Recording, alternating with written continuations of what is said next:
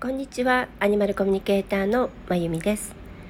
今日は、えーと、ちょっと前回のアフリカの話とは違って、えー、今、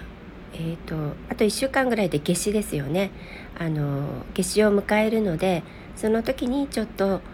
あの役に立つかなっていう光の話をしたいと思います。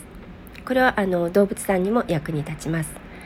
えー、あの夏至を前にしてそして、えーと、数週間前かなあの新月で金環日食の時期もありましたよね。で6月っていうのはすごくあのエネルギーがなのでどんどんどんどん変化してます。でもともとあの、まあ、夏至や冬至や春分秋分っていうのはエネルギーがどんどん変わっていくんですけどもあの去年からまた今年、えー地球もそうですしあのいろんな意味で大変革の時期を迎えてますよね。惑星的にも。なので、まあ、いろんなエネルギーがこうなんかなどんどんどんどん変化して増幅していってるっていうのかな。太陽からのエネルギーもすごく降り注いでいますしでもともと6月っていうのはこうね梅雨っていうのもあってあの日本ではね。なのであの気圧の変化がすごく大きいので動物たちもすごくあの体調を崩しやすいんですね、まあ、人間もねそうですけどもあの特に動物たちっていうのはこの気圧の変化に敏感なので、えーとまあ、小さければ小さいほど小動物あの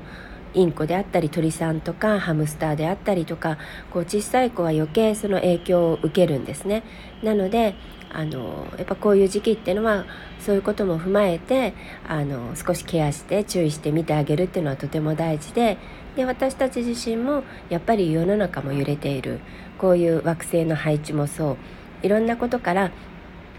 ものすごくエネルギーがあの混沌ともしてるしあのどんどんどんどん変化しているのであのすごくメンタルがぶれたり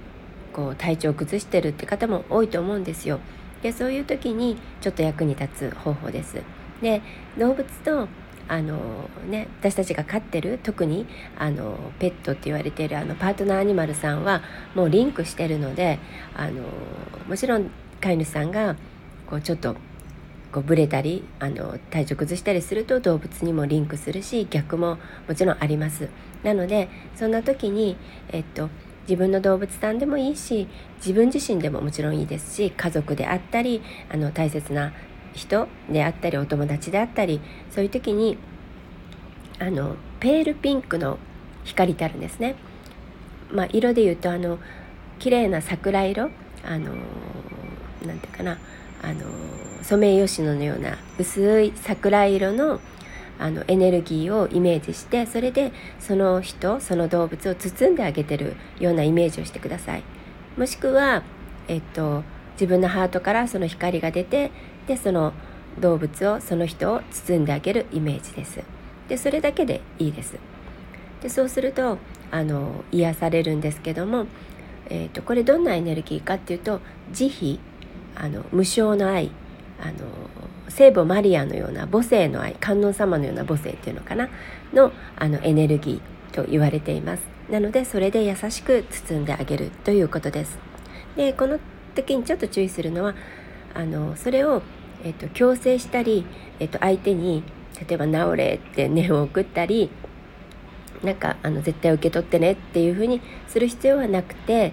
あのもう送るだけです。で受け取るか受け取らないかは相手の方の自由。